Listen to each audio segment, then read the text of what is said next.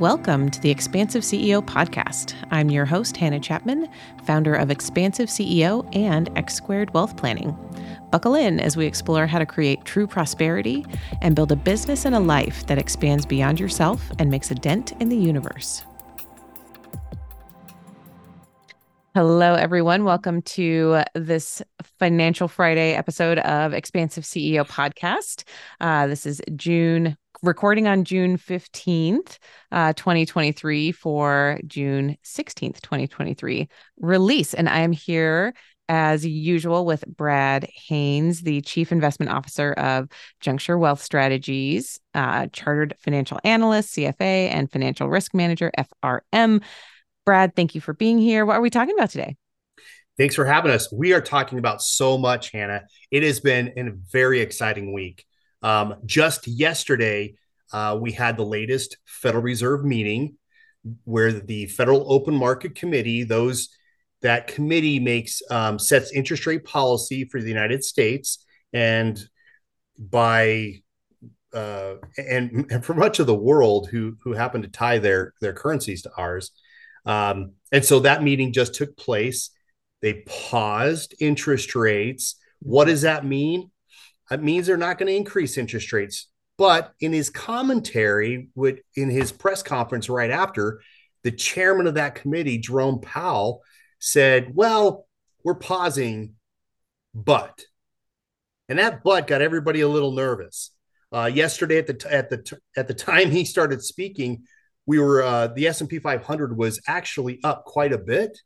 And then during his, when they hear that but, all of a sudden it starts selling off, and we was down about 1% during his press conference.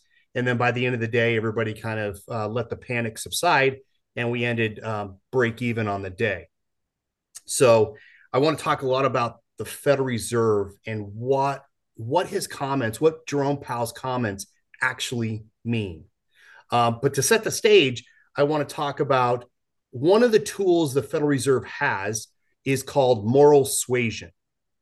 And that sounds like a very weird term, and it is. But what it means is it's the Federal Open Market Committee members trying to convince investors and households and consumers and businesses to act a certain way. And so when Jerome Powell comes out and says, but we might be increasing interest rates another 2 times this year, what does that do?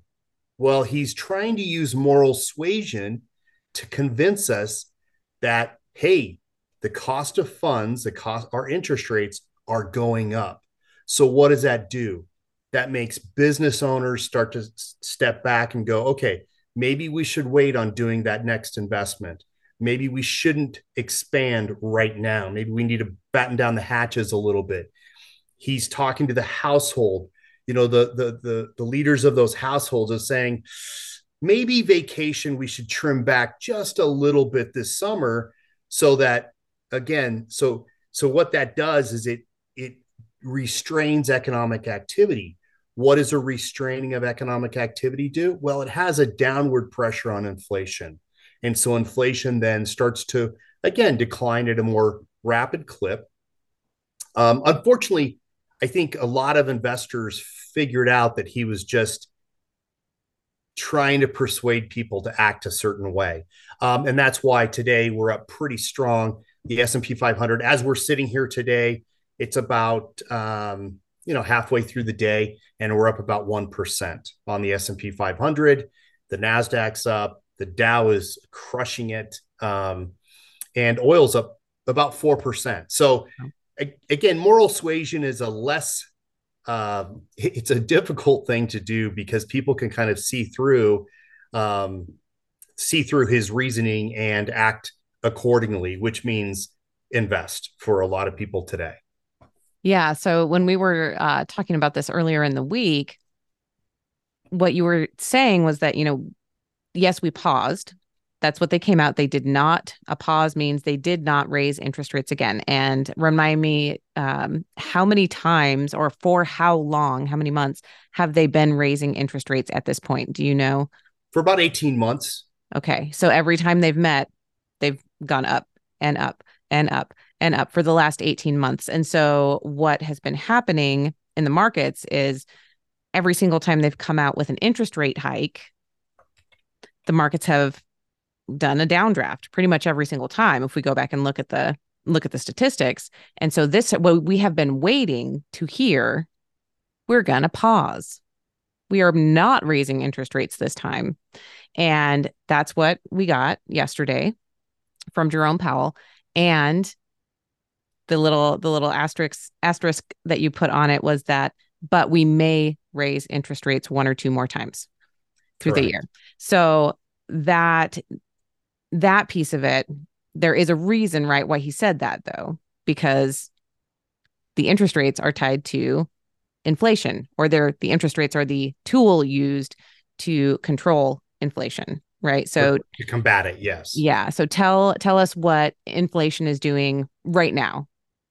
So inflation has been declining since June of 2022. It reached such a high level that it's taking some time to come back down to earth. So it peaked a little under 10%, a little over 9%, however you want to look at it. And it has been declining pretty rapidly ever since, or it's been declining pretty consistently ever since. But again, the target range for the Fed, or what they would consider acceptable, is in 2% range. So even though, we're 9 to 10% and we've come down a lot, we're still 4 to 5% range, depending on the measure you're looking at. And that's still twice the level that they would really like to see the inflation rate be at, or the level of the inflation rate. So they're still, again, very concerned about inflation, about how that's impacting households, how that's impacting the spending of the lower economic classes, because that is a very painful event to have happen when, you're working, you're coming along, and all of a sudden your bills spike up by 10% a year and your income doesn't spike up by 10% a year. That can be really difficult on a lot of families. So they are, the Federal Open Market Committee is very concerned about how that regressive nature of inflation is affecting the families in the United States. And so that's why they're being very, very hawkish or combative on inflation at this point. You just said two terms that I want to explain just a little bit, because I think they're really good. Regressive being one. And so for people who maybe hear that term but don't know what that means, what does it mean when something is regressive, when a policy is regressive? It means that the lower economic classes pay the bigger part of it. They pay the burden of it. They pay a higher proportion of it. And so, for example, inflation at 10% or 5% to 10%, it may not impact a billionaire the same way as two people that are existing on minimum wage. Okay. The billionaire clearly has excess income, excess assets to pay those increased costs. So it's not necessarily as impactful on those individuals. Whereas that household of, kind of living paycheck to paycheck, when all of a sudden food prices go up by 12% in one year, that is really, really impactful. I mean, what do you do if you don't have savings to draw from? Well, oftentimes they start to cut back their expenses, and unfortunately, they may have to cut back on things that are actually necessary for living, and so that is why it's a regressive in that manner. Right. Yeah. So that I know people hear that term frequently, and I just want to make sure that we talk about what that actually means. And when we talk about something being regressive, tax policy, for example, who, we're talking about who that impacts the most. The other demographic that came to mind was seniors living on Social Security, that kind of thing. Anyone with a limited income in some way, shape, or form. And this podcast being mainly for entrepreneurs and business owners, we need to know that as well, right? Because when things are affecting the people who can then pay for your goods or services, like that's important for us to. Yeah. Well, and a lot of a lot of business owners have been hit twice. Not only have their personal bills gone up, which hopefully they can handle it because hopefully they have excess cash flow being generated out of the business, but also their employees. Mm-hmm. You know, their employees are being hit by that. And so they might have requests from their employees, hey, boss, can I have a little bit of an income increase? Can I get a bump? Can I get a raise? Just to help offset some of these higher costs of living, the higher cost of living. And so, you know, business owners are getting hit from two sides.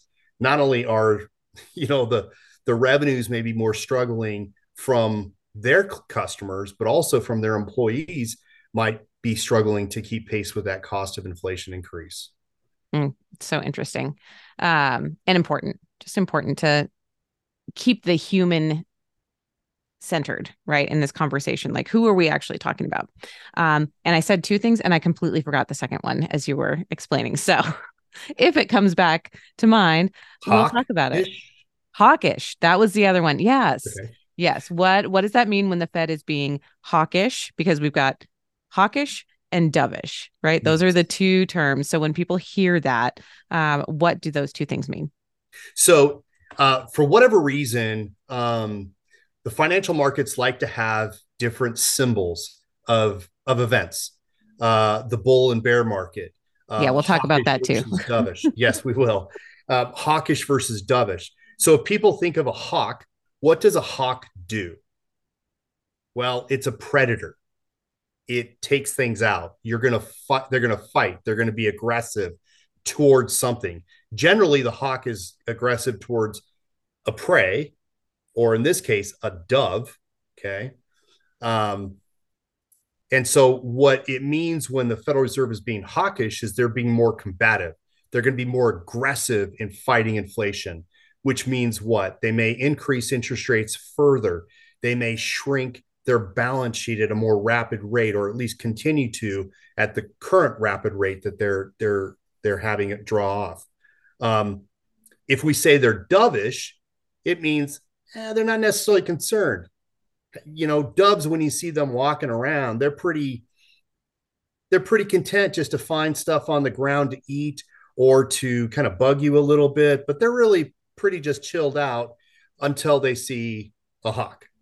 And so again, a dovish, you're kind of chilled out. You're not necessarily worried about anything too much. A hawk, you're very, very worried about your next meal. So those are the terms that we would use when describing the Federal Reserve's policies.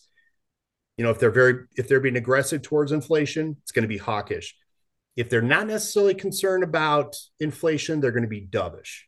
So those are the two descriptors. Love that. Thank you. Thank you for reminding me of reading my mind, what I wanted to expand on. And it leads perfectly into one of the things we wanted to talk about today, which is it was actually a question from one of my clients who said, hey, I heard we're officially in bull market territory at this point. Is that true? And, you know, we talked about that a little, you and I talked about that a little bit this week as well. And what does that mean? Because we've had different parts of the economy increasing at different rates. And so when we talk about, are we back in a bull market? What are we actually asking about? What does that mean? And, you know, yeah, what are bulls and what are bears and why? All good questions. Okay. So let me start by talking about why we describe them as bull and bear markets. And then I'm going to transition into, are we in a bull market? And answer that question and kind of go down that path. First of all, like I said, we like to have a lot of symbols in our industry. So a bull market generally describes an increasing stock market, a stock market that is increasing in value over a period of time. And it's generally when everybody is very, very happy with everything in their financial world because their assets are increasing. A bear market describes a stock market or a market that is declining in value over a period of time. Okay. Generally, it's indicated that if the equity market declines by 20% or greater from its high, then it's considered a bear market. From 10 to 20% is considered a correction or a pullback. Okay. So those are very loose definitions. Everybody has a little bit of a different variation of it, but those are generally pretty well accepted. Now, why isn't it like another symbol? Why is it that descriptor? Why isn't it a lion or a tiger? Why isn't it a lion? You know? So I had an economics professor when I was in school many, many years ago, and he was a farmer, and he described one day he was crossing this. He was going to round up a bull. Okay. His old bull, who was very cantankerous. And so he kind of cornered this bull, and this bull was not happy about being cornered. And the bull actually picked him and his horse up with ease. Okay. That's terrifying. Just them up. Terrifying. Right. And so that's why it's considered a bull market. Is bulls, when they attack, lift, they throw you up. Okay. I mean, I'm sure we've seen a lot of YouTube videos about people not being very smart in Yellowstone, and the bison flinging them into the air pretty easily. And so that's what a bull does. They lift things up. And that's what a bull market is they lift the prices of those investments up. A bear, if you've ever seen a bear fight, They stand on 2 feet and they claw down. Okay. Mm-hmm. So they claw down at whatever they're tussling with. And so that is a bear market. They're attacking down. Okay. So that is, a bear is down and a bull is up. I just had the bullfighting in Spain, right? Like that's what came to mind too, or rodeos. Right. Yeah. When like throwing the clowns. Yes. Yeah, that was when you said that, I was like, oh yeah. Yeah. I've seen that image before. Yeah. Yeah. So that's the image. That's the reason. If you're not familiar with it, it's kind of a weird, I mean, you get used to it, but it's kind of a weird descriptor, but that's the history of it. I like it. Now, are we in a bull market? That depends. Depends on how you slice and dice the equity market. Right now, I will tell you the top 6 mega cap technology stocks are in a bull market. Okay. They've had an amazing run so far in 2023. Doesn't mean they can't have a pullback, because we have pullbacks all the time during bull markets, but are they going to reach their lows they set in 2022? Probably not. So those I would consider in a bull market. What about the rest of the market? So those are the top 6 and 7 stocks in the S&P 500. Right. What about the other 494 stocks, which are very big companies, very, very successful in many ways. And in, depending on their business. What about them? Well, I would not consider them into a bull market. They have not yet come up to a sense, to a situation, to a price level that I would consider it to be, hey, they're out of the woods, that they can't fall back to too close to their prior lows. Mm-hmm. Again, I think we have things set up that we could be starting one. And so it's really important to consider that right now. Like last time we spoke, we talked about the narrow market breadth, when only a few stocks are driving these equity market returns higher. Is that a healthy thing? No, it's not a healthy thing. That has to narrow eventually. And it can narrow from these mega cap stocks just staying at the same level while these other companies catch up. And that may be what happens in this scenario, because as the Federal Reserve pauses, and possibly, again, moral suasion, may not increase interest rates again, what does that do for the smaller businesses? Well, that's that defines what their cost of funding is. And that's really critical for planning, budgeting, investing. And so once they know what their cost of funds is, they can then plan and budget and spend more money. What does that do? That drives earnings higher. As earnings get driven higher, so do stock prices. So again, that breadth of the stock prices would be broadening out, and they would be playing catch up to those large 6 or 7 stock tech mega cap stock stocks that have really led this year. So what does that look like? Because when we talk about the S&P 500, we're talking about the 500 largest American companies by market capitalization, right? So when you just mentioned smaller companies as well. So what do we expect overall for the markets? Like if you've been in those top 6 or 7 big mega cap tech stocks, you're experiencing all kinds of gains, right? But what about, again, we just talked about the rest of the S&P 500, but then what if we look at mid caps? What if we look at small caps? What do we expect in those realms? Yep. So mid cap and small cap stocks are very, very, very sensitive to funding of loans. Okay. So to getting bank loans, to having the cost of those loans be reasonable relative to their business. That's one of the reasons that small caps have really struggled over the last year or so, is because their cost of funding on their loans went up a lot. That is, if they could get loans, right? We've had the Federal Reserve Bank Lending Officer survey has come out, and 2/3 of banks are increasing their credit standards. So there are going to be some smaller companies that cannot get loans. They can't refinance. They can't. So that is going to put a real hamper on their business. Now, that said, when we do see the economy slowing, inflation slowing down, the Federal Reserve pausing, that sets up, again, a really good situation where bank lending can start to loosen their standards. And that will be the key that small caps will start to really generate some large returns. Small caps are generally very volatile compared to large caps, particularly mega caps. But one of the things they really do is when they start to gain, they can gain really fast and they can gain a lot.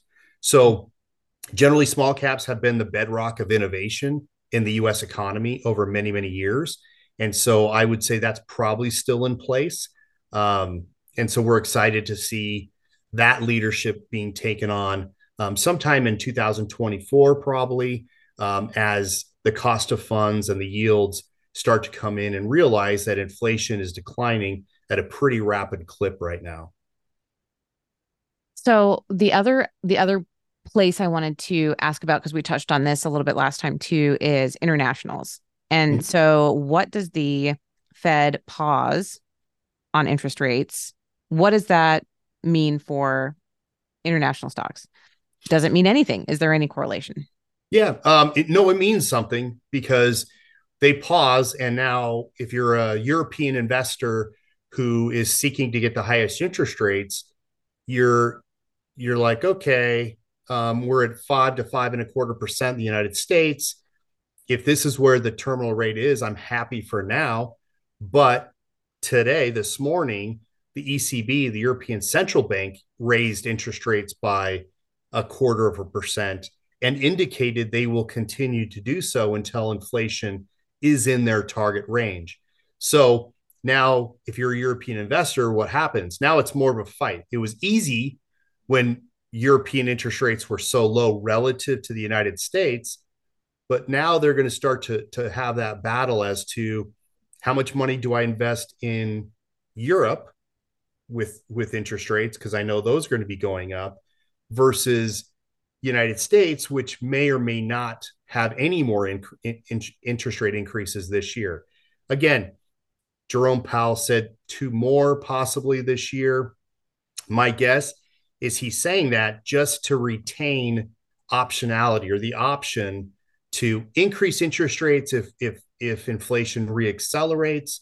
But my opinion is is that they're going to pause, because it's my belief, or my conclusion based on my analysis, that inflation is coming off pretty quickly, and there's really no need to increase interest rates any longer. So what do you see as kind of projections for the rest of the year, given that we have, again, we've got the pause, whether it stays that way completely, or, you know, at least we're not in this place of, we don't know how many more times there's going to be an increase, which is what we've been in for the last year and a half, like we talked about. What do you see as the, like I said, no crystal balls, nothing like that, but what might we see for the rest of the year? We're going to have a lot of volatility here in the summer, primarily based around office, commercial real estate. Again, early in the spring, we had a lot of turmoil in the regional banking, with a couple of regional banks, fairly large regional banks, get taken over by the FDIC and then sold off, either their assets or being sold off to larger competitors. Well, that office CRE is still having to be refinanced. And there's roughly, from the estimates I've seen, around $300 billion needs to be refinanced, because those loans are coming due. Wow. So if you own an office building, and let's say maybe it's not in the greatest shape, it's okay, but it's a little older, you're going to have to bring more cash in to refinance that property with your current bank.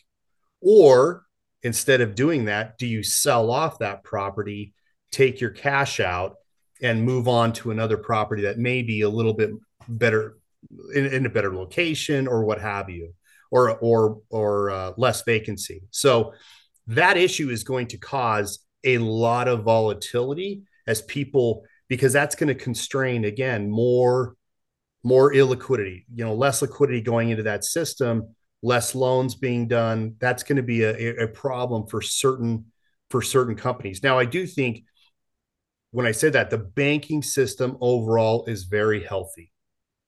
They are light years away from they were in 2006, 7, and 8. So I think most regionals will be okay. That's not to say there won't be some pretty big turmoil here over the summer as that office CRE comes due. So that's going to be a little bit more volatile. However, I think that we're on a path towards inflation coming down to the target range, which means interest rate policy is going to be less hawkish or more dovish in the future, maybe, later this year, early 2024. And that's starting to set up a pretty good situation for equities to continue to rally, and to have that rally broaden out to the smaller companies overall. So I'm very excited to see that. Awesome. Well, I think that is a good place to pause for today. And we're going to come back to especially that commercial real estate piece. I think that's going to be important over the next few months. So we'll check back in with that. And as always, if you have any questions, if anything comes up, literally, like we talked about, what is a bull market and why is it called a bull market today? If any questions come up that you want to have answered on the podcast, let us know, and we will answer them here and have it recorded for you. And you can reach me at hannah@expansiveceo.com, or on LinkedIn or Facebook, and you can reach Brad. Also, where can people reach you, Brad, if they have questions? You can reach me at B Haines. So it's BHAINES @juncturewealth.com.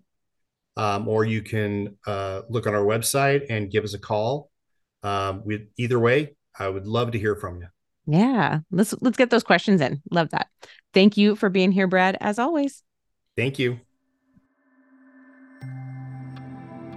That's it for this episode. Thanks for listening, and be sure to like and subscribe. And again, if anything resonated with you from this episode, I would love to hear from you.